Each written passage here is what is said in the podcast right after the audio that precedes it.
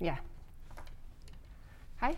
Øh, jeg skal lige lægge for her, og øhm, jeg, jeg kunne ikke finde på en bedre overskrift end tal.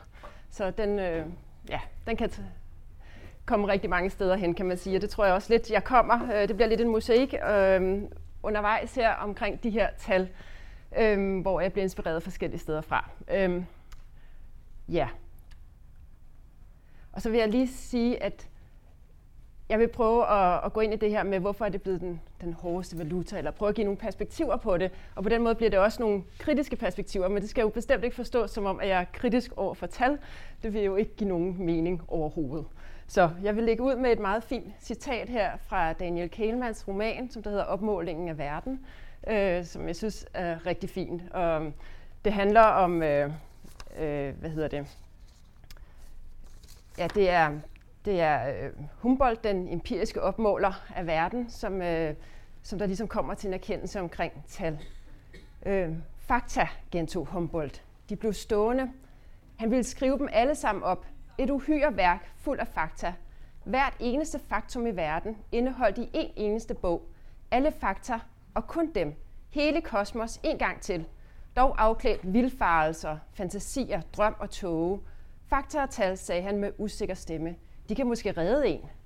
Hvis han for eksempel tænkte på, at de havde rejst i 23 uger, tilbagelagt 14.500 værst og opsøgt 678 øh, 58 poststationer og benyttet, han tøvede, 12.224 heste, så ordnede virvaret sig til begribelighed, og man fattede mod. Så det bliver altså tallene som en form for redning, som en form for mening og begribelighed, øh, i en kompleks verden øh, og i en meget kompleks rejse, han har været på. Så man kan sige, at den, de her tal, de kan give mening, de kan give retning, øh, de kan kondensere øh, og abstrahere noget fra en praksis, og så er der også tale om en form for isolering. Øh, så man kan sige, at det er sådan en ambition om at prøve at udtrykke kompleks praksis gennem enkelte tal. Så på den måde, så bliver tallene øh, kan man sige, der sker noget med, at noget, der bliver mindre, end det er, det er. altså tallene udtrykker noget, der er mindre, end det er. Øh, vi går fra noget, noget virvar, noget rod og noget menings, altså masser af meninger hen til, øh, til det simple og entydige.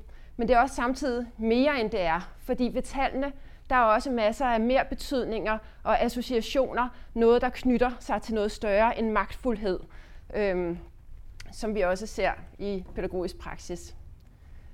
Til det så øh, blev jeg inspireret af, øh, af Roland Barthes, øh, som der taler om myten om det rene tal. Han taler om, at altså myten hos Roland Barthes, det er ikke øh, sådan, som vi forstår myten øh, øh, som en usand fortælling, som vi ofte bruger det i dag. Det er et teoretisk begreb, som der skal fange, at, øh, at historiske processer og strid øh, kan præsenteres entydigt og naturligt. Øh, så det handler altså om, at, at øh, nogle forskellige historiske processer, øh, som egentlig har været kamp og strid omkring, at det bliver til en, en bestemt entydig fremstillingsform. Øhm, og det har han talrige eksempler på i sit, øh, sit værk om myter. Øhm, og de her mytedannelser, de anspørger så også til handling inden for den givende orden. Og han nævner så øh, altså tallene og det matematiske system som brugt på nogle særlige måder øh, som en form for myte fordi vi her har at gøre med en, øh, en abstraktion øh, og en renhed, som, øh, som der skjuler de kampe og, og historiske processer, som, der har været, som det har været omgivet af. Og han siger her om, om myten. Ved at gå fra historien til naturen, foretager myten en oprydning. Den afskaffer de menneskelige handlingers komplekse karakterer. Den giver dem essensernes simpelhed. Den undertrykker enhver dialektik en hver opstigning ud over det umiddelbart synlige, fordi den er uden dybde. En verden, der er stillet til skue i evidensen. Den grundlægger en lykkelig klarhed. Tingene kommer til at fremtræde som i sig selv betydningsbærende. Og det tænker jeg, det er faktisk også noget af det, som tal nogle gange kan komme til at gøre. At, den, øh, at tallene kan lave, være en slags oprydning øh, af de her kompleksiteter. At øh, det kan være en entydighed omkring tallene, at de kan stige op fra, fra den her, øh, eller hvad hedder de, at, at de, øh, øh, at de har den her klarhed i sig, fordi de bliver i sig selv betydningsbærende, som han siger. Øhm, og for lige at, at træde et lidt andet sted hen, eller ikke et helt andet sted hen, men så kunne man sige, at karakterer i pædagogik, som vi jo bruger ret ofte, er jo også et, et tal, øh, hvor vi søger at udtrykke en præstation eller en eller anden form for kompleks sammensætning af dygtighed i et enkelt tal, som der både skal ordne og samle noget, øh, og som det samtidig også isolerer og adskiller. Fordi at tallene er jo forskellige og skal udtrykke noget forskelligt noget i, en, i sådan en dygtighedsskala.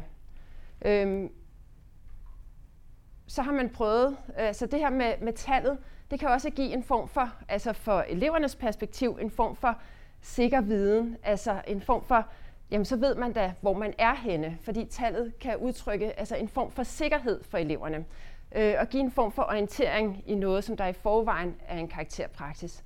Samtidig med, at elever også kan opleve, at de bliver presset i sådan en karakterpraksis, som vi jo også har hørt meget om i medierne. Kvale han har nogle, øh, synes jeg, nogle gode begreber tilbage fra 1980 øh, i hans store interviewundersøgelse om karakter i gymnasiet. Øh, han har et begreb som objektivitetsskin, som han siger, at karakterer øh, kan medføre en form for objektivitetsskin, at, at, øh, at vi ved det med at udtrykke en, en øh, præstation gennem et enkelt tal medfører sådan et, et skin omkring, det, det er sandheden. Øhm, og så har han også et fantastisk begreb, som måske ikke lige knytter sig så meget til det, men som jeg lige vil sige alligevel, eksaminalamnesi, som skal dække over, at hvis det her med, at hvis man læser op til noget øh, for netop at få en god karakter, så kan man gå til eksamen og få en rigtig god karakter, men øh, paradoxalt nok, så kan man glemme det hele umiddelbart efter, og det er så det, som det her begreb eksaminalamnesi skal dække over. Ja, så har jeg øh, fundet min afhandling frem, fra 2009, hvor jeg undersøgte øh, blandt andet øh, noget om karakterer, og det er jo karakterer ud fra elevernes perspektiver. Øhm, og her har jeg et citat, eller hvad hedder det, et, et lille øh, interviewuddrag fra Mille Sirid og Sabrine, øhm, hvor Mille hun siger, jeg tænker da meget på, at hvis jeg får 6, det var på den gamle karakterskala, så bliver min mor sur. Og Sigrid siger, man vil også gerne have, at sådan inderst inden, at de bliver stolte. Sabrine siger, ja, lige præcis. Man vil jo gerne have, at der er nogen, der er stolte af en. Jeg har lige fået 9 for en stil og 10 for projektopgave, og der fik jeg penge af min mormor. Det hjælper jo også mig til at blive sådan, ej, hvor er jeg dygtig. Sabrina siger, ja, det må jeg jo gøre igen. Det er også sådan, at så har man lyst til at gøre det. Øhm, ja, så øhm, Ja, så det her, øh, det jeg vil sige med det, var jo, at, at de her karakterer, som eleverne får, det er ikke kun nogen, som der vedrører eleverne selv, men de står også i et forhold til øh, de relationer, som de har med deres familie, og hvem der bliver stolt af en, og hvad det giver dem af en god følelse øh, omkring at præstere i skolen. Øh, men det her med at have lysten til skolearbejde, og hvordan øh, karakterer kan virke som en form for motivationsteknologi, stiller sig forskelligt for forskellige elever. Øh, og til det, der siger Nicoline, øh, hun har sådan en altså mere paradoxal tilgang til det her med lysten. Øh, og den er ikke sådan at få greb om. Hun siger, at hvis man nu man får rigtig dårlige karakterer i fysik, så får man selvfølgelig lyst til at gøre det bedre. Men man har ikke så meget lysten, fordi man ved, at man faktisk ikke er særlig god til det. Så jeg synes, hun fanger sådan en, et meget fint paradoks omkring det der med, at den her lyst til at forbedre sin karakter, den er måske ikke alligevel så nem at få greb om. Så det er ikke sådan en, kan man sige, sådan en helt smooth vej. Og lige et sidste citat her, øh, eller uddrag fra gruppeinterview fra en 4. klasse. De andre elever var lidt ældre. Øhm, og de taler om det her med, at karakterer også, øh, at der kan være nogle muligheder for sociale markeringer med øh, karakterer, og det er jo selvfølgelig i børnenes optik, øh, at karakterer ikke bare er en karakter, øh, men at de også deltager i en karakterpraksis, hvor der måske kan være forskellige former for magt og uretfærdighed på spil, i hvert fald ud fra deres perspektiver.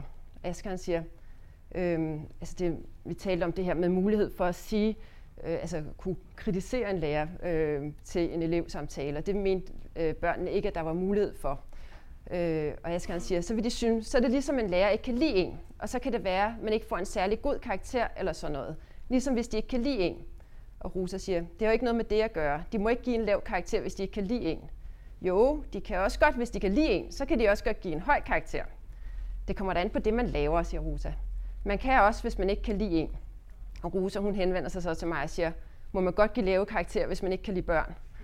Og Asger han siger, nej, man må ikke, men man kan jo godt så det er sådan, altså mere for at vise de der forhandlinger hos børnene. Jeg ved jo ikke, om, om lærerne giver gode øh, eller dårlige karakterer, om de kan lide børnene eller ej. Det har jeg overhovedet ikke nogen empirisk viden om, men det viser forhandlingerne, som børnene indgår i, øh, og de forskellige måder, øh, eller de forskellige antagelser om retfærdighed og uretfærdighed, som børnene kan knytte til de her karakterer.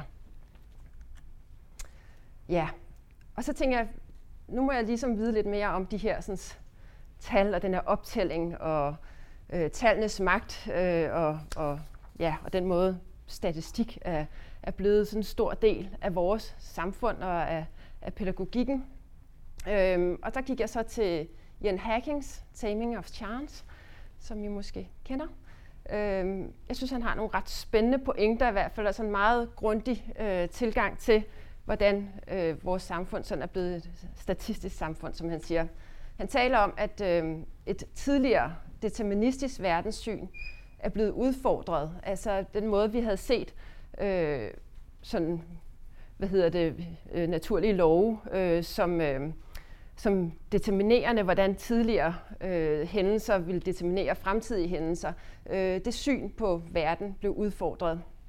Og, øh, og tilfældighed blev ligesom præsenteret som et nyt verdenssyn, øh, som der blev koblet til ideen om sandsynlighed, som han øh, kan fastlægge sådan ret præcist introduceret omkring 1660.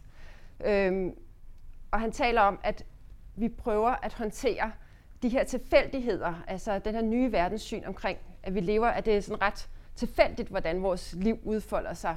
Øhm, og vi prøver at håndtere det som sandsynligheder. Så det som efterhånden, altså den måde, vi prøver at håndtere de her sandsynligheder på, og de her, den her tilfældighed på, det er altså ikke en deterministisk lov, ikke en naturlov, men en menneskeskabt statistisk lov, som der indebærer normer og afvielser, og som også senere hen knytter sig til opfindelsen af gennemsnitsmennesket. Og han taler om, at der er et paradoks i det her, fordi det mere tilfældighed, det mere tilfældighed, altså den måde, vi oplever verden som egentlig ikke styret af determinismen, men af tilfældighed, det mere, det mere kontrol har vi også behov for at skabe på en eller anden måde, sådan, så vi kan styre de her sådan, tilfældigheder. Og han taler om, at der bliver optælling, bliver helt central, som, øh, fordi på den måde, der kan vi, øh, øh, der kan vi tæmme øh, den her tilfældighed som sandsynlighed, og mennesker kan reguleres og selvreguleres gennem brug af statistiknormer, afvielser. Så man begyndte øh, på et tidspunkt og forskelligt, på meget forskellige måder i forskellige lande, og det har han forskellige eksempler på, hvordan man har gjort det. Og særligt så peger han på, på Preussen som et, et meget godt eksempel på øh, meget øh, fine optællinger. Øh, og man begyndte at optælle mennesker, menneskelige begivenheder, fødsel, sygdom, død med mere. Som en, altså, så, så den her statistik blev en måde at håndtere tilfældigheden på. Og han siger, at samfundet blev statistisk. Og frygten, frygt for hvad der kunne ske henne af forskellige tilfældige tildragelser, blev håndteret som sandsynligheder. Hvad er risikoen for øh, for eksempel at dø af forskellige sygdomme? Øhm, og han taler om, at, at øh, den der risiko, altså man begyndte ikke at frygte, hvad kan man sige, frygte selve risikoen, men at frygte sandsynligheden for, at der skete forskellige former for tildragelser. Øhm, han taler om den her sådan, særlige videnstype. Øhm, ja, og at, øhm, ja, altså, at, at øh, en, en stats sande magt, det er jo dens population. Så den her statistik, den måde at opregne mennesker på, det er også en måde at kende sin population og dermed sin magt.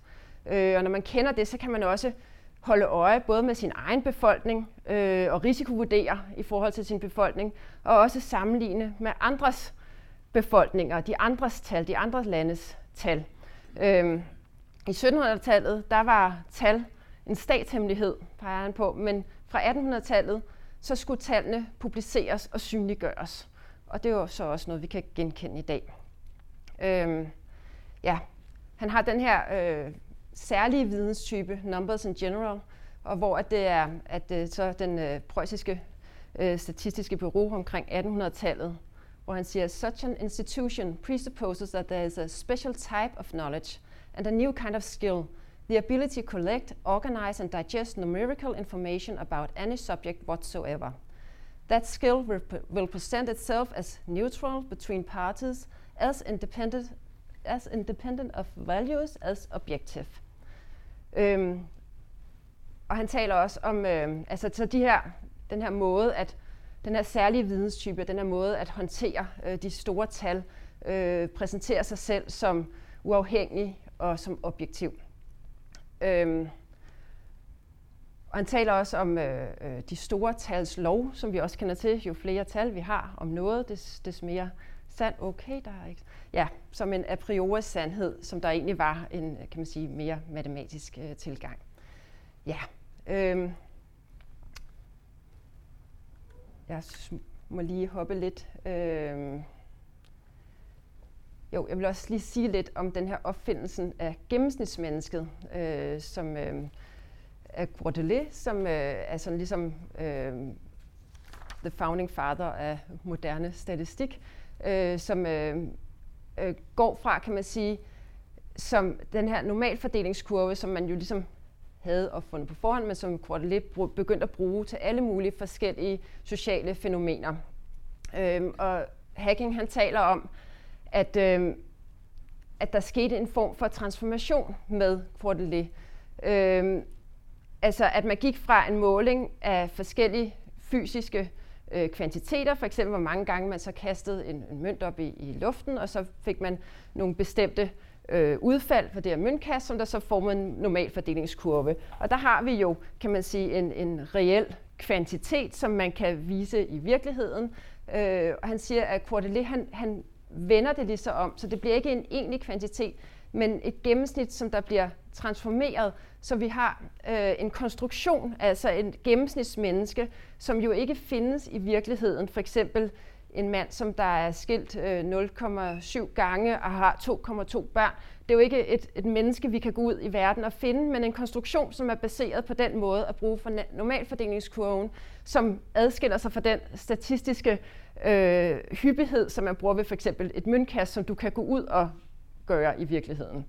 Ja, så det var bare for at vise, at der sker en omvending her af måden, man bruger statistik på, og som øh, hacking peger på, giver en ny form for information om mennesker, og også nye muligheder for social kontrol, og altså også skaber nogle forventninger om, også i pædagogisk praksis, at vi netop vil finde øh, det her øh, øh, det her gennemsnitsmenneske, gennemsnitsbarnet, som har gennemsnitsintelligens og gennemsnitsdygtighed, og hvor gennemsnittet bliver normen, og det, som der falder udenfor, er så de forskellige de afvielser fra normen. Øhm, ja. Nu skal jeg lige... Nu tænker jeg lige, at vi går over til nogle... Øh, øh, nogle citater. Øh, jeg synes, der er et, der er ret fint her fra øh, øh, omkring nationaltest i Danmark. Øh, en elev, som, øh, som taler om det her. Det er en form for, ja, også det her med, med gennemsnittet og, og, og normen, som øh, siger, jeg tænker også lidt, når det er nationaltest, så er det hele nationen, der skal have det. Og hvis man ligger under middel, så er man blandt en af de allerdårligste i hele Danmark. Fordi man er under middel, så kan man godt blive lidt ked af det og bange for det, for så er man en af de dårligste i Danmark, fordi alle har fået den, og man ligger under middel. Så det er bare for at vise, altså, hvordan den der forståelse af, af det normale øh, kan spille ind i forhold til, til elevers fortolkning af, hvad der kan være på spil i nationale test. Øh, ja, og samtidig kan man sige, så kan man spørge, men findes den her uskyldige observation, eller den rene optælling så? Øhm, og der vil Hacking og også Fendler Mustafa sige, øh, nej, det gør den ikke, fordi at en optælling kræver altid kategorier fra starten af. Altså, vi har altid på forhånd opstillet forståelser af forskellige forskelle. Øh, og vi undersøger ikke kategorierne, når man tæller. Man tæller, hvor mange der er af forskellige dele af det, man ønsker tal på. Øhm, ja. Øhm, og i forlængelse af det, så øhm, er det tidligere blevet peget på, at rå data kan ses som et oxymoron, altså en sammenstilling af to modsatrettede øh, ord. Øhm, altså sådan noget som rå data ikke findes, fordi der altid vil være kategorier på forhånd. Så data på en eller anden måde altid vil være tilberedt, om man vil.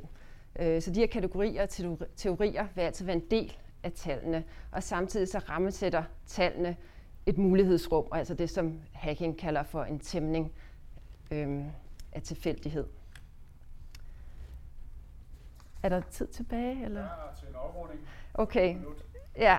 Øh, nå, men Jamen, så tror jeg, jeg vil slutte med det her med, at, øh, at, at de her tal, den her optælling og øh, altså den brug af, af, af statistik, som, som vi ser, øh, også kan argumenteres for at føde ind i det, som øh, vi kan kalde for det accelererede samfund. Øh, som øh, Hartmut Rosa siger, så når vi kan tælle det, så kan det forbedres. Øhm, og så kan vi løbe hurtigere for at prøve at forbedre de tal, som der så er. Øhm, og samtidig siger Rosa så, at, at øh, selvom vi accelerere og gøre tingene hurtigere, så øh, ser det ud som om, at vi bliver ved med at reproducere den givende orden, og det kalder han så for a hyper-accelerated standstill, øhm, som jeg synes er et fint begreb til ligesom at fange den dobbelthed. Øhm, og også begrebet time pathology, som øh, viser om, at øh, peger på, at, at i den, den acceleration og den måde, vi hele tiden er optaget af at tælle, der kan vi forbind, eller miste forbindelsen til fortid og fremtid, øh, og kan for, komme til at forstå vores øh, temporalitet som enkelstående nuer, som der hastigt afløser hinanden, hvis man skal sådan blive lidt mere tidsfemologisk. Så det tror jeg, jeg vil slutte med. Tak for det. Velkommen.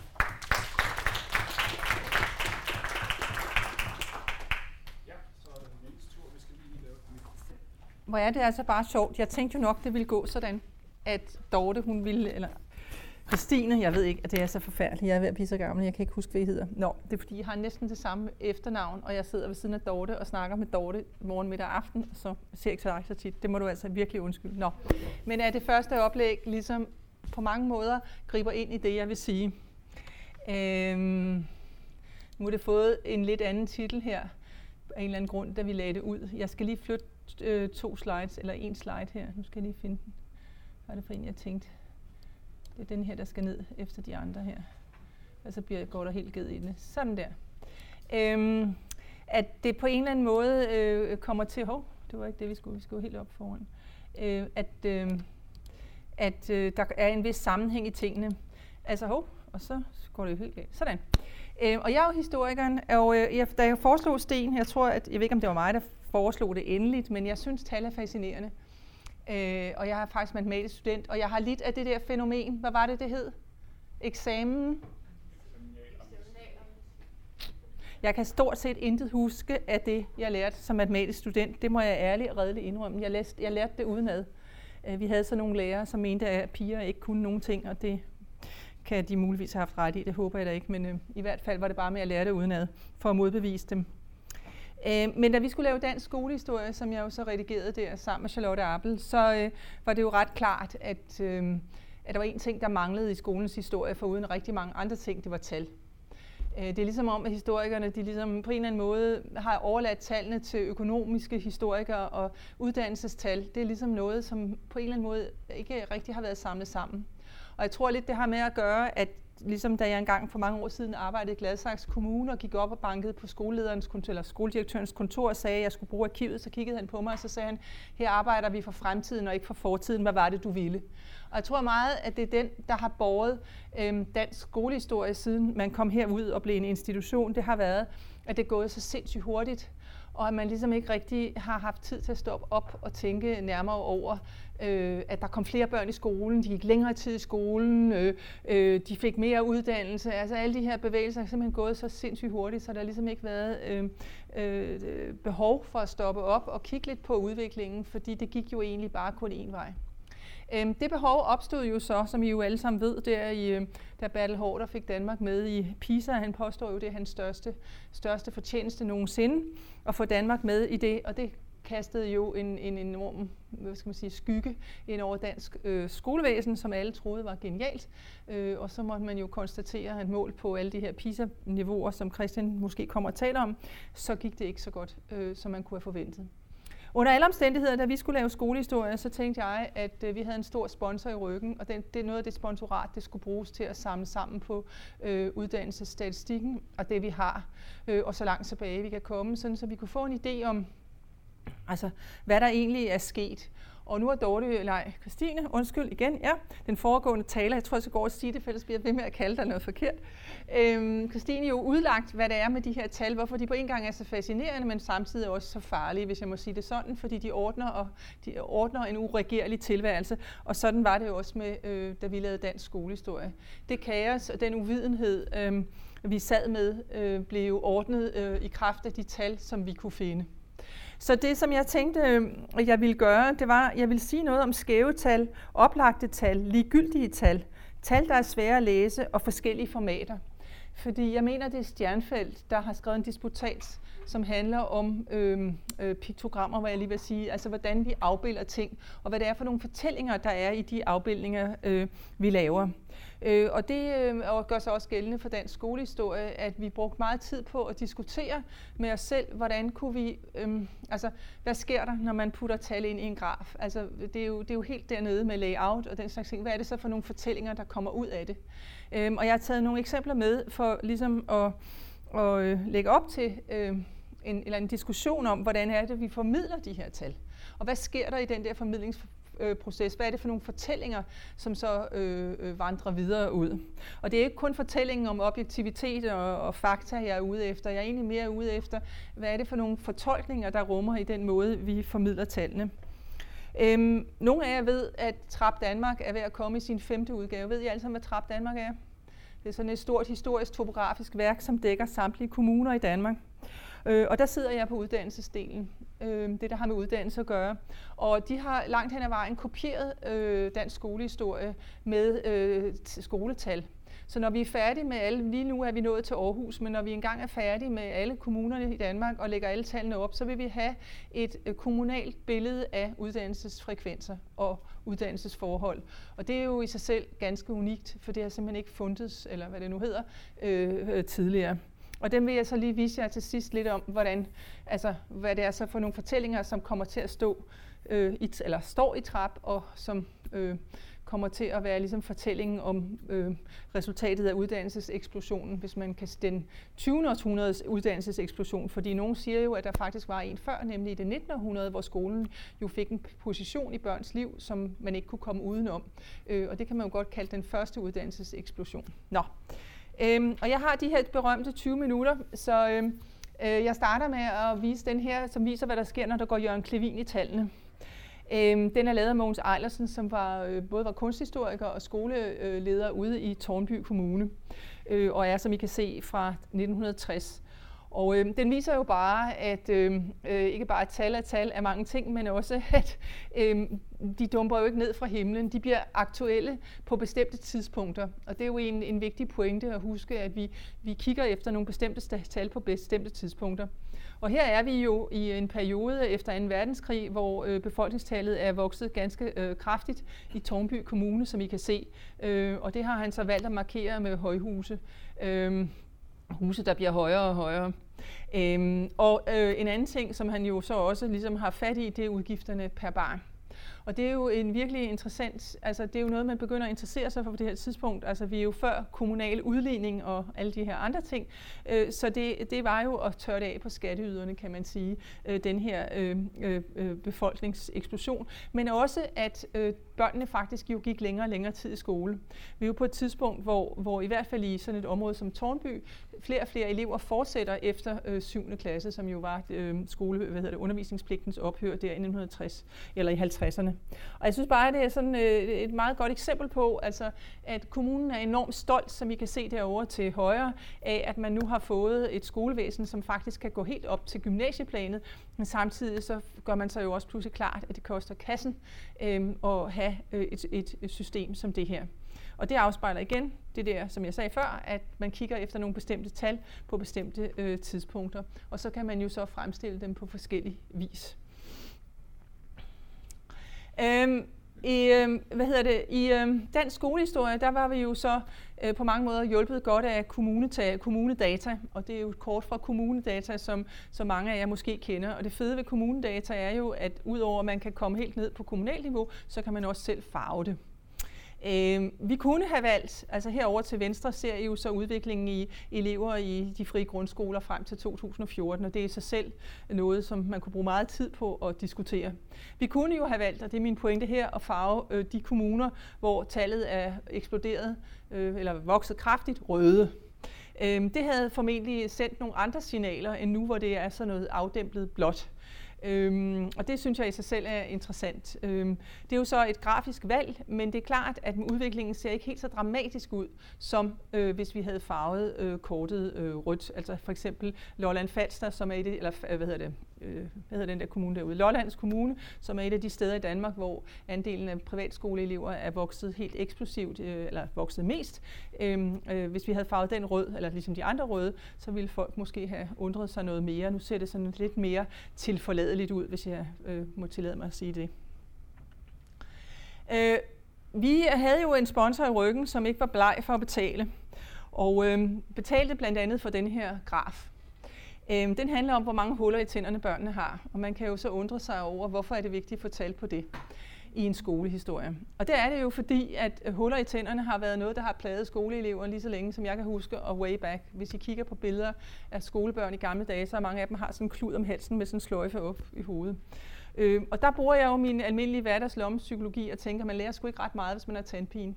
Så om ikke andet, så når det handler om læringsforudsætninger, så er vi jo nødt til at se på, hvor mange huller har de i tænderne.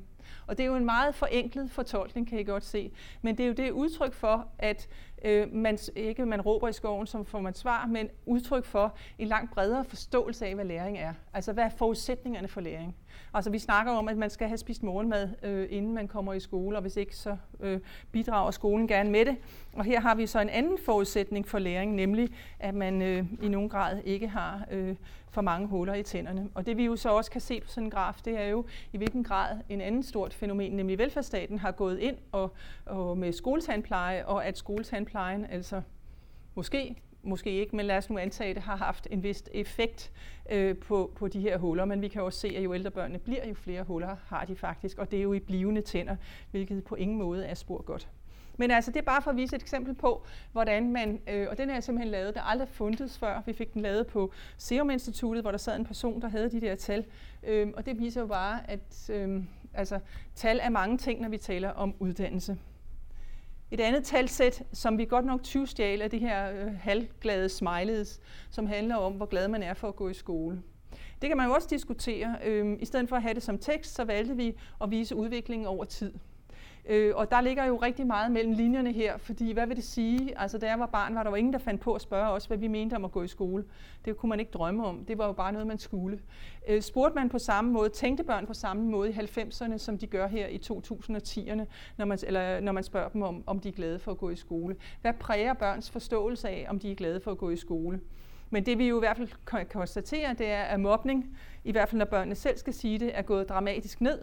Øhm, og vi kan også konstatere, hvilket er så overraskende, at pigerne er lidt gladere eller for at gå i skole end drengene, men helt grundlæggende, at øh, jo ældre man bliver, jo mindre glad er man for at gå i skole. Og det overrasker formentlig ikke mange af jer, som har med skolen at gøre, men om 100 år er alting glemt, og jeg synes sådan set, at, at det er meget interessant, at vi også kan sætte tal på nogle af de her psykologiske processer. Så kan man igen jo så diskutere, hvad er det børnene svarer på, og det havde vi desværre ingen mulighed for at at inkludere. Men jeg synes, det viser noget om et grebet og forståelsen af, hvad skolehistorie er for noget. Her har vi så en graf, som absolut ikke lykkedes, og, øhm, øhm, og som gav en frygtelig ballade. Øhm, fordi at øh, vi satte os til at regne på, hvor meget undervisning har børnene fået. Og øh, Danmarks Lærerforening vil jo helst have, at, øh, at børnene går længere og længere tid i skole, og det ser mere og mere sort ud. Og der var en stor, stor øh, konflikt omkring øh, de her tal. Fordi det vi gjorde, det var, i stedet for ligesom at lave sådan aggregeret tal, så prøvede vi ved hjælp af, hvad hedder det, øh, hvad hedder de der bekendtgørelserne, altså det her er jo kun på det ideelle plan, vi kan jo ikke gå ned i den enkelte kommune og vise, øh, hvor, meget, øh, hvor, meget, øh, de går, hvor meget kravene er til de enkelte fag. Og den, for det første er det jo en, efter min mening ret uaflæselig graf, eller tabel, eller hvad man nu skal kalde det. Men det er så, lad det ligge. Men, men under alle omstændigheder, øh, så viste det sig at være et, et meget konfliktfyldt emne, vi ligesom satte, en sådan en, satte fingrene ned i, fordi der var så store uenigheder lige på, de, på det her tidspunkt, om hvor lang tid er det, at øh, børnene øh, går i skole og skal gå i skole. Men I kan jo se, som jeg også øh, vi skriver, ikke, at øh, i 70'erne fik eleverne mindre tid i alle fag herunder. Efter kom der i fag som dansk, historie, engelsk gradvist flere fag til. Og det er jo en af pointerne i, i hele den her graf, det er jo at vise, at fagene udvikler sig forskelligt. Og den der monolitiske og essentialiserende tilgang, vi har haft, eller man ofte ser, lad mig sige det sådan, til skolens fag, den, den forklarer, den er ikke hele, nu siger jeg ikke sandheden, men, men den, den trænger til en nuancering. Og så kom der nye fag til, nemlig samfundsfag og naturteknik, mens klassens time blev til klassens tid der i 93. Og den tid indgik så i 14 i den understøttende undervisning, og var længere ikke en fast ting på skemaet. Men altså, jeg synes i sig selv, det er også lidt interessant, og det samme, hvis I ser øhm, øh, sprogsfagene, ikke, så kan I se, hvordan de også øh, er accelereret. Men det var en graf, som gav en forfærdelig masse ballade, og det siger jo også lidt om, at intet af det her er øh, øh, øh, givet. Det her er en, som jeg selv synes er ret interessant, øh, fordi øh, når Anders Fogh og andre snakker om, at øh, hvordan synes du selv det går, og rundkredspædagogik og sådan noget, så øh, sætter han jo ikke hoveder på, hvem der egentlig bar rundkredspædagogikken. Men, men det man jo tydeligt kan se i den her, det er jo, at øh, det var unge kvinder. Nu har jeg ikke taget den for mændene med, men det kan fortælle jer, at det var unge kvinder, der bar øh, rundkredspædagogikken ind i øh, skolen. Øh, og her kan vi simpelthen se aldersfordelingen der fra 65 til 70. De ligger der, de var altså meget unge.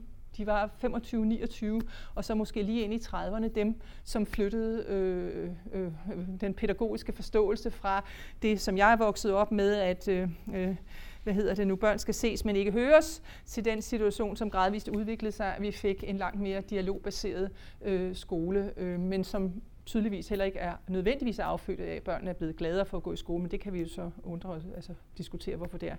Men, men jeg synes, det er sådan en graf, ja, som ikke rigtig så mange andre havde tænkt på, og ligesom at gå ned og sætte tal på de hoveder, der faktisk bærer den pædagogiske udvikling.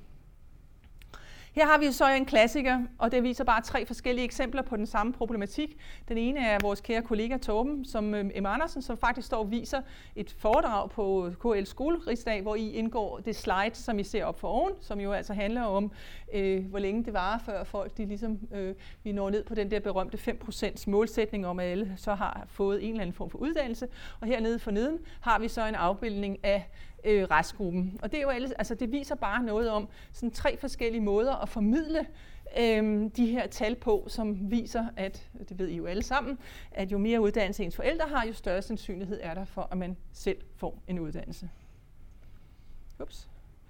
Øhm, her har I så to andre grafer, som er rigtig sjove, og som jo bare viser noget om, hvilket perspektivet. Den øverste viser det med de offentlige udgifter øh, til grundskole målt BNP. Og nu skal I jo altså tænke på, at alt det her lavet specifikt til, til, hvad hedder det, altså skolehistorien, de var der ikke før, de her grafer. Øh, og det viser jo øh, en meget interessant udvikling, som måske forklarer privatskolernes himmelflugt, nemlig at man frem til en gang i øh, midt i 90'erne sådan set øh, sparede og sparede og sparede og sparede på folkeskolen.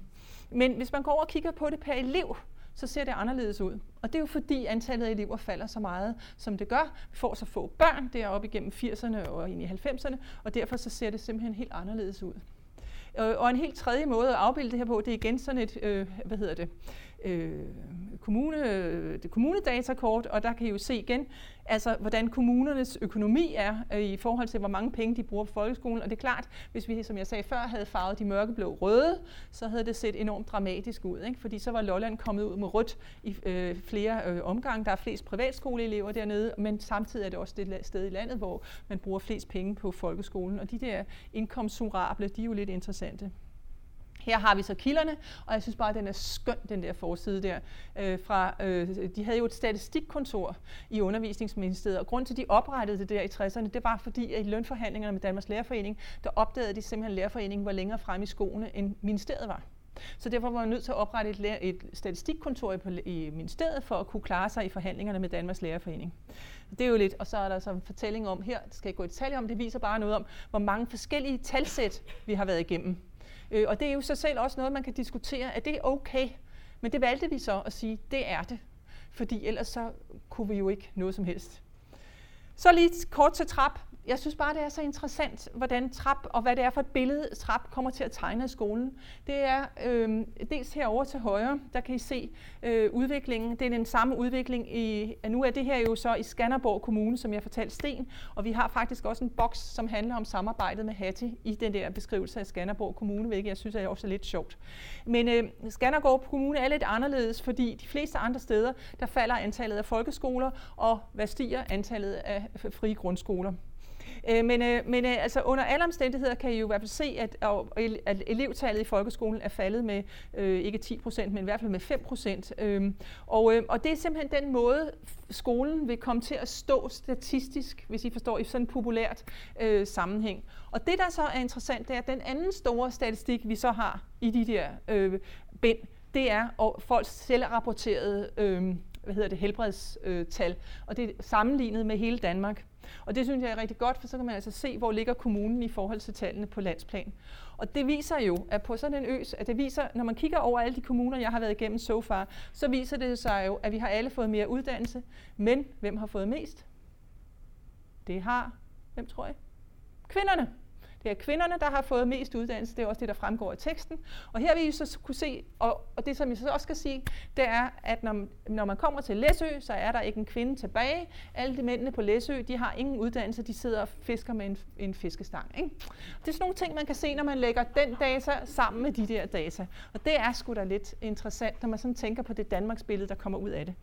Og her bare et, også et lille klip, øh, og også for at vise jer, hvad konsekvensen er, når man putter alle tallene ind i teksten. Det var det, vi prøvede at undgå i dansk skolehistorie. Det har man trap ikke været så flink til.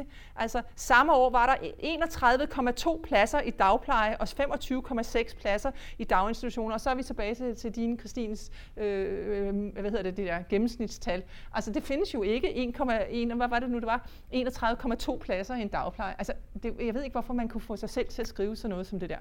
Men, og i øvrigt er Trap jo så også fuldt dansk skolehistorie i billedsiden, som er også ligesom i dansk skolehistorie, øh, det her hverdagsbillede af, af livet. Og her har vi så nogle små mennesker, der leger. Hvad kan man så lære af alt det her? Man kan lære at se godt efter. Det er måske det primære i det, jeg vil sige. Ikke? Altså det, det kræver jo, altså, at man har godt blik for, hvordan det grafiske og det indholdsmæssige og tallene, de ligesom forstærker eller afsvækker hinanden, som jeg viste jer med den der graf, der ikke rigtig fungerede. Øh, men det handler jo også om at vise, at skoletal kan være rigtig mange ting.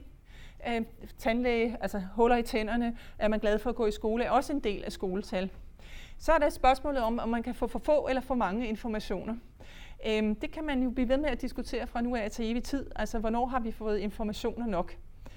Øhm, Sandhed eller fortælling er jo en klassiker, og det har Christine allerede berørt. Altså, de her øh, tal, sådan som vi har skruet dem sammen, de fortæller, som jeg også, eller hvis I tager trap, de fortæller jo en bestemt historie, eller nogle bestemte historier om sammenhængen mellem vores øh, sociale liv, eller vores sundhedsliv, og så øh, skoleudviklingen i vores kommuner. Øh, og det, så det med tal og tekst, det var det, jeg viste lige før. Så er der det der med, om det er smukt eller hæsligt. Det er jo også en del af det med tallene. Altså, hvordan kan, øh, hvornår går der for meget grafiker i dem? Hvornår bliver det øh, overæstetiseret? Og hvad gør det så ved udsagnskraften? Ja, tak. Men,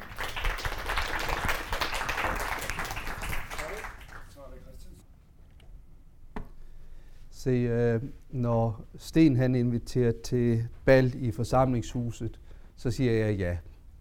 Og så bagefter så øh, begynder jeg at kigge på, hvad det er, han har inviteret til, at vi skal diskutere. Og øh, tal, jo, det lå måske til højre benet, og så alligevel ikke. Øh, det kommer jo lidt an på, hvordan vi betragter tal.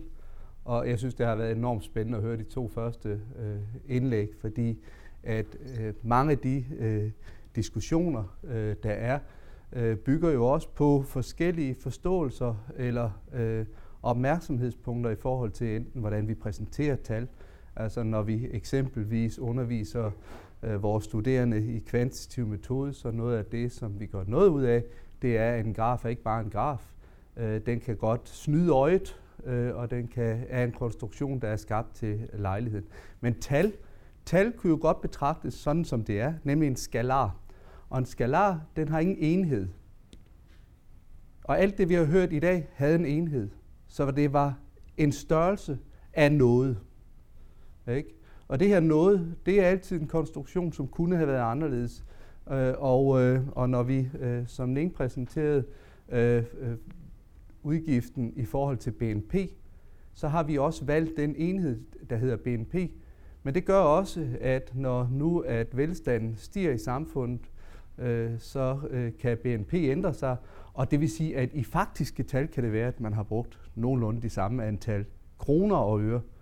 Det er sådan nogle ting, som betyder noget, og som man skal have det, som øh, nogle af os øh, kalder for øh, data literacy, eller sådan øh, tal øh, læseevne. Og, og det øh, øh, tror jeg øh, bliver mere og mere øh, vigtigt. Men lad man nu starter, altså jeg, jeg tænkte, jeg prøver at komme med et bud på, øh, øh, hvordan jeg nogle gange øh, arbejder med kvantitativt materiale, og hvad det så kan. Øh, og, øh, og, og nogle gange, hvordan at øh, forskel, øh, det at der ingen forskel er, det kunne sådan set være lige så interessant som at vi kigger på de store forskelle op mod hinanden.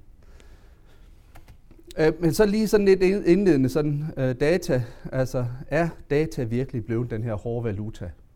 Ikke? Øh, altså, nu skal vi jo tviste lidt. Øh, og så kommer eksempel bagefter. Så lad mig starte med sådan den indledende betragtning. Altså er data blevet den hårde valuta? Altså det forudsætter jo, at det har været noget andet på et tidspunkt i hvert fald. Øhm, og der, der bliver jeg sådan lidt nysgerrig. Altså, hvad, hvad, hvad er tidshorisonten her? Ikke? Altså, Sten. Øh, fordi at, øh, at øh, fortællingen, diskursen om, at tal betyder mere og mere, og, og at det sætter sig igennem i den pædagogiske forskning, og øh, i hvert fald fortællingen om, at det er der, midlerne bliver givet, og mange andre ting til forskningen eksisterer. Men jeg tænkte på, hvornår er det? Altså, øh, der er jeg ikke så sikker på, at det er sådan et nutidigt fænomen. Øh, har lige om lidt sådan et eksempel, sådan den kopernikanske vending. Altså, hvad byggede den på? Øh, det er øh, midten af 1500-tallet. Den byggede på observationer gjort over tid af Venus og Merkur, øh, og, og længdegrad og breddegrad.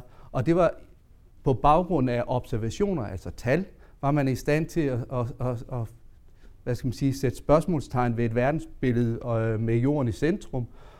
Og det skabte jo, øh, nogen vil kalde det en revolution. Ikke?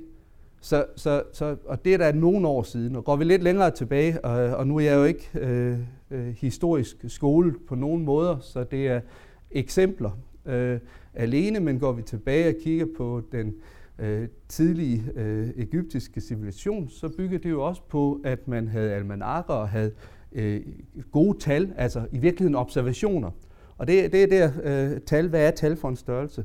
Men, men bruge observationer over tid, og så kunne man forudse, øh, hvordan øh, øh, tidvandet på Nilen øh, var hen over et år, og det var øh, ret magtfuldt.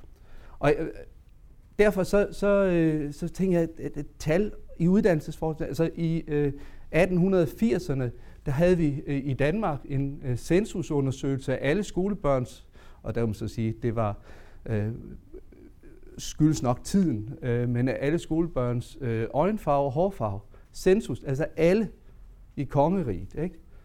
Øhm, så, så, så, så tal og, og, og har jo på en eller anden vis øh, været en del af det, så hvorvidt det blev øh, den hårdeste valuta, øh, det er sådan lidt øh, tvivlende overfor i virkeligheden.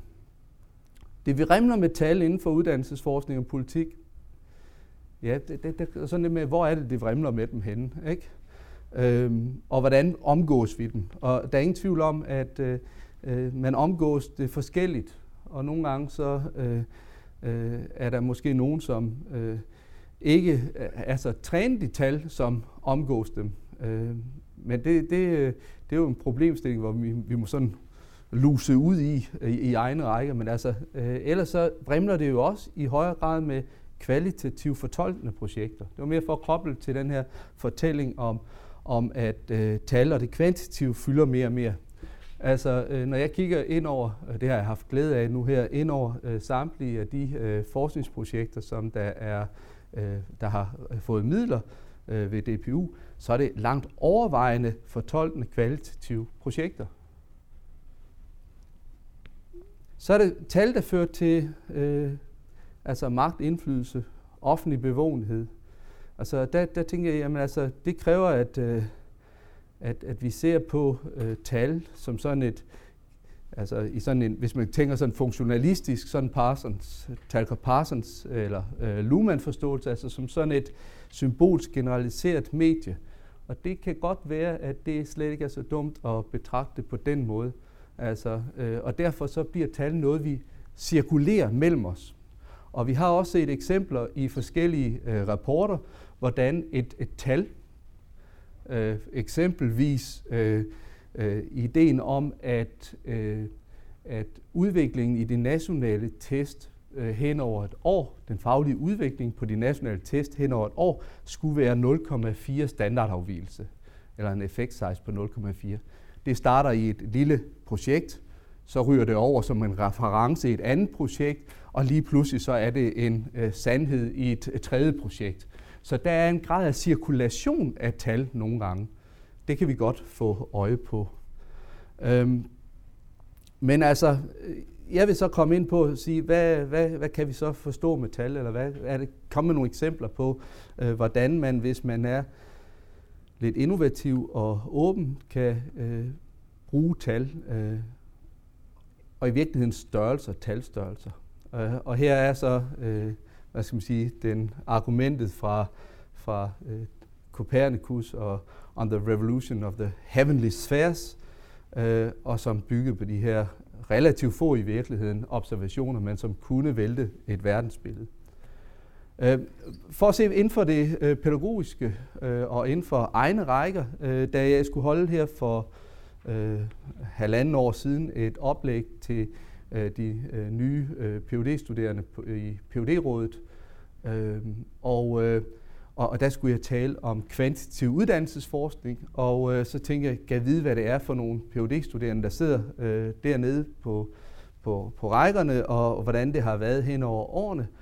Øh, og i deres øh, tilbagemeldinger, der er sådan en årlig rapport, øh, og, og det er jo også sådan, en siger, altså tal og det, det flyder lidt rundt, og man skal, man skal gøre et stykke arbejde for at finde dem og sammensætte dem og, og øh, bringe dem sammen, og så kan man bringe dem sammen i eksempelvis sådan en tabel her, og vi kan jo se, at, øh, at henover fra 11 til 16 øh, PUD-rådets projekter, altså PUD-projekterne, langt, langt, langt overvejende kvalitative metoder bragt i anvendelse.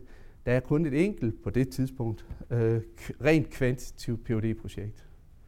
Så, så sådan det der med, at tallene har vundet overvægt, og det er det, der er øh, det eneste, der har styrke i den pædagogiske forskning, det er jeg lidt i tvivl om, når jeg ser de her ting i hvert fald.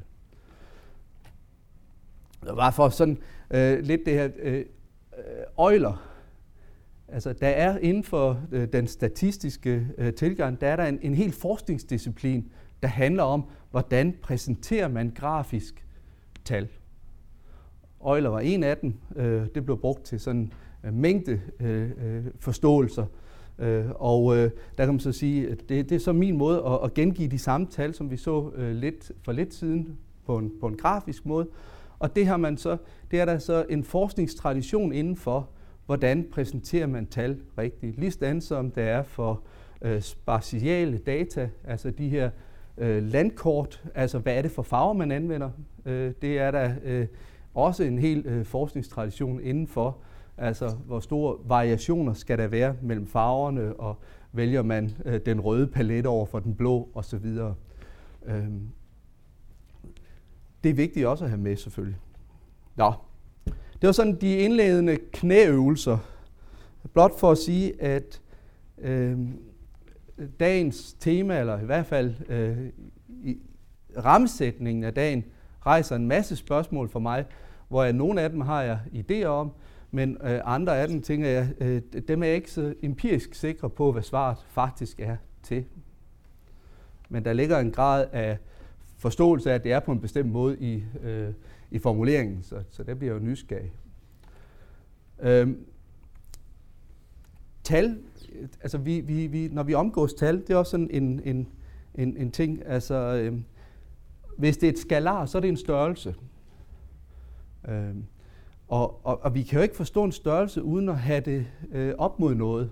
Altså, øh, er ni mange? Altså, hvis det er en kat, og den har ni liv, så synes jeg, det er relativt mange. Altså, jeg har kun et enkelt. Så, så i det tilfælde er ni mange. Men er ni mange? Er det stort? Er det småt? Det er først i det øjeblik, at vi bringer det i relation til noget andet, at vi egentlig har en idé om det. Så derfor, tal er også størrelser. Og ofte så har vi øh, i vores tænkning, også i den måde, vi arbejder med det på i det kvantitative, sådan en, at vi inddeler i kategorier, grupper af elever. Øh, pigerne og drengene så vi her. Ikke? Det er dybest set øh, det, der i, inden for øh, statistikken bliver talt om som øh, crisp sets, altså crisp, altså øh, hvad skal man sige, øh, rene mængder i virkeligheden. Ikke? Det er de rene mængder. Altså du er enten indenfor eller udenfor. Du er enten pige eller ikke pige. Ikke?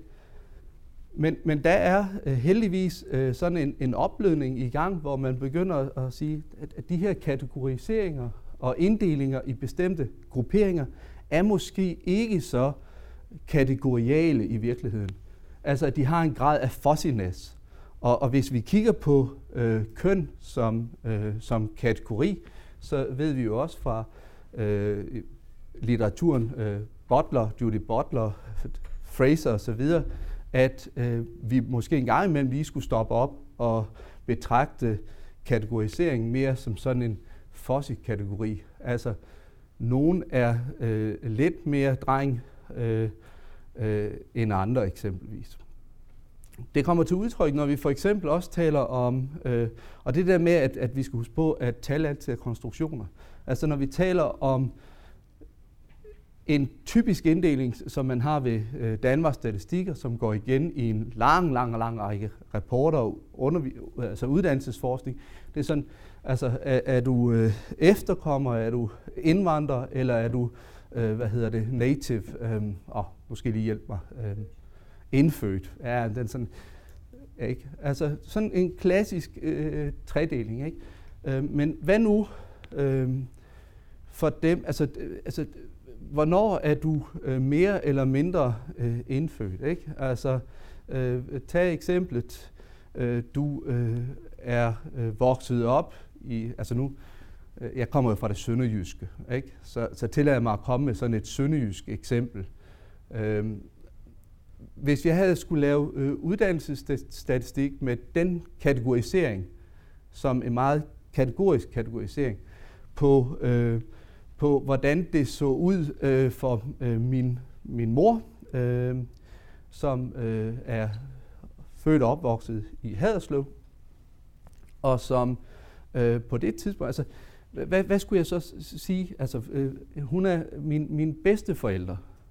Ikke? Min mormor kom fra København, og min morfar, han var øh, født lige uden for Haderslev, men før, øh, hvad hedder det, øh, før genforeningen og har gået i tysk skole osv.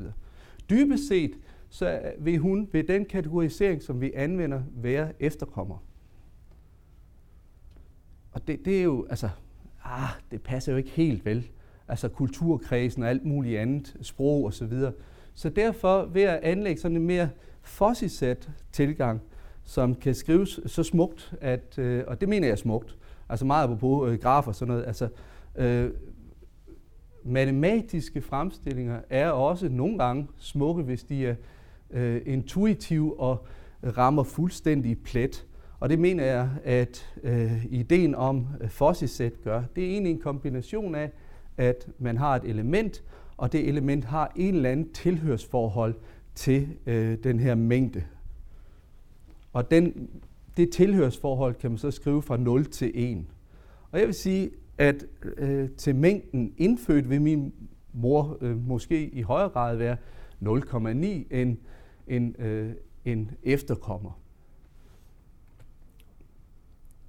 Så har jeg sådan en grundantagelse, som, som øh, jeg tror, man nogle gange glemmer, og som jeg, altså sandt at sige, nu får I en af kæphestene. Jeg, jeg, jeg, jeg, altså, jeg får kuldegysninger, og jeg, og jeg øh, altså min, som øh, Peter han siger nogle gange, at hans øjne de sviger nærmest. Er det ikke sådan, du formulerer det, Peter? Er ikke? Når du ser noget, der er øh, rigtig horribelt. Og når, når mine øjne sviger, så er det, når, når jeg læser om tal, der taler. Ikke? Eller, eller hvor, hvor, hvor der er sådan en til en forhold, at, at der er en fuldstændig øh, øh, sammenhæng mellem en størrelse og så øh, et resultatet af den størrelse. Altså jeg mener, vi kan ikke, vi kan ikke, øh, vi kan ikke gå til tal uden øh, at have en eller anden epistemologisk antagelse om, hvad det er, vi vil gøre med dem, og vi bliver nødt til at have en teori.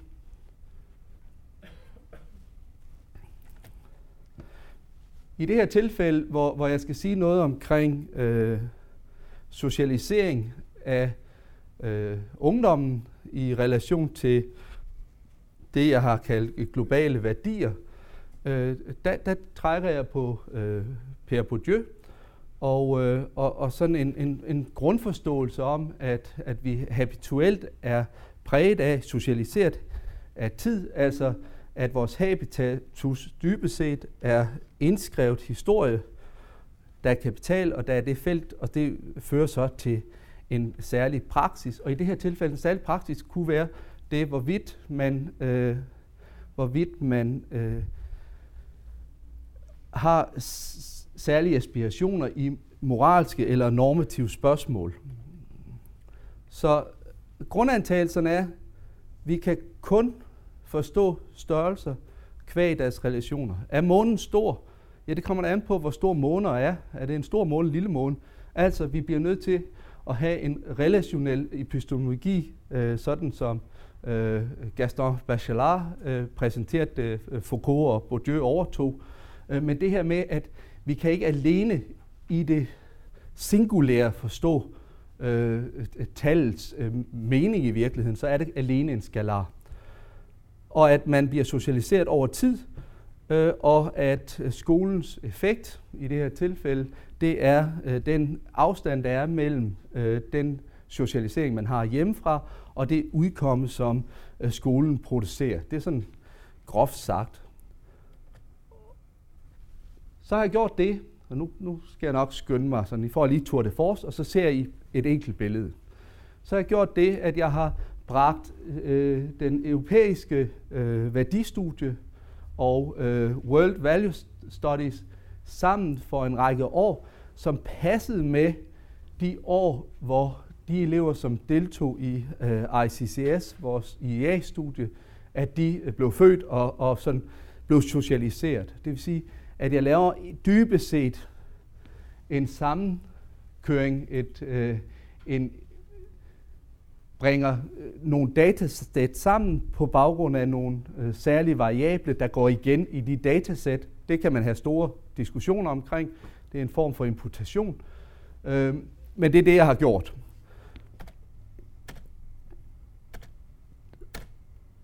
Og det jeg så får øje på, og det mener jeg, det, der, det, det er jo øh, øh, forhold, som, øh, som er substantielt vigtige i et samfund. Altså, øh, hvilken grad betyder socialiseringen, altså kontekstforståelserne på en, en række spørgsmål, i forhold til den demokratiske praksis eller værdier, som øh, den enkelte elev i 8. klasse måtte have. Og øh, hvis vi kigger herover til venstre, det er elevernes forventede øh, Øh, deltagelse i, øh, i valgsystemet, eller gå til valg.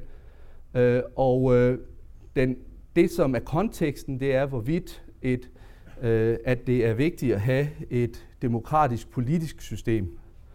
Ikke? Og øh, dem, der ikke synes, det er særlig vigtigt, de har i hvert fald øh, en grundprægning, øh, som virker negativ ind, men dybest set er der ikke nogen forskel. Og det er det, der er pointen. Nogle gange så er ingen forskel jo også et vigtigt fund. Men i den her øh, tallenes øh, øh, opmærksomhed måske, øh, vi har, så handler det tit om øh, rankings, altså hvor er man henne, og, og, og højere er bedre. Øh, men, men her, der, der det, at, at øh, om man kommer fra en kontekst, der i højere grad er socialiseret til, at, at man øh, ikke synes, det er vigtigt med et demokratisk system, eller man synes, det er, at det er vigtigt med et demokratisk system, sætter sig ikke som sådan øh, voldsomt igennem i forhold til de unges øh, forventede øh, deltagelse i, i, i valg. Ja.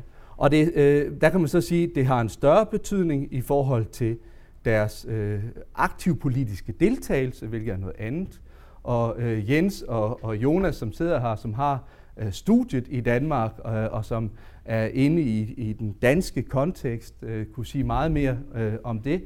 Det jeg bare bider mærke i, det er, at her der begynder der at være nogle forskelle, der måske øh, gør en forskel.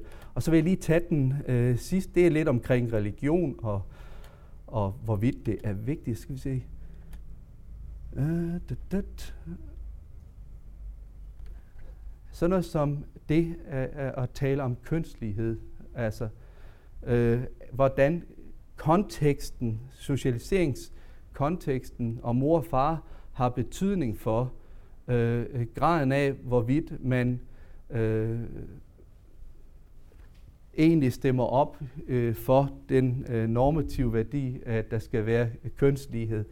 Og øh, der kan man sige, at øh, hvis man øh, er i øh, et, en socialisering, hvor, hvor man øh, i højere grad mener, at øh, hvis der er mangel på jobs, så skal mændene have det før kvinderne, så slår det sig markant igennem i forhold til den måde, man ser på kønslighed. Uagtet skolens hvad skal man sige, øh, øh, virkning på, på det øh, spørgsmål. Og så havde jeg sådan en, og den, den er jo, øh, det, er jo, det er jo fordi, jeg synes, det er skide sjovt at lave noget, der bevæger sig, og man kan sidde og, og falde i svime over. Øh, og den egner sig jo ikke til, til øh, andet, end at jeg sidder og fordyber mig i den. Øh, men det, som den viser, det er, at der er altså forskel på, hvordan det her fungerer, øh, alt efter øh, hvilke lande vi taler om. Øh, og det er også et, det der med, hvornår, altså aggregering, alene det at begynde at dele op, drenge, piger, eller kommuner, eller lande. Altså i det øjeblik, vi begynder at dele data op, så gør vi noget, så begynder vi at lave konstruktioner. Yes, det var det.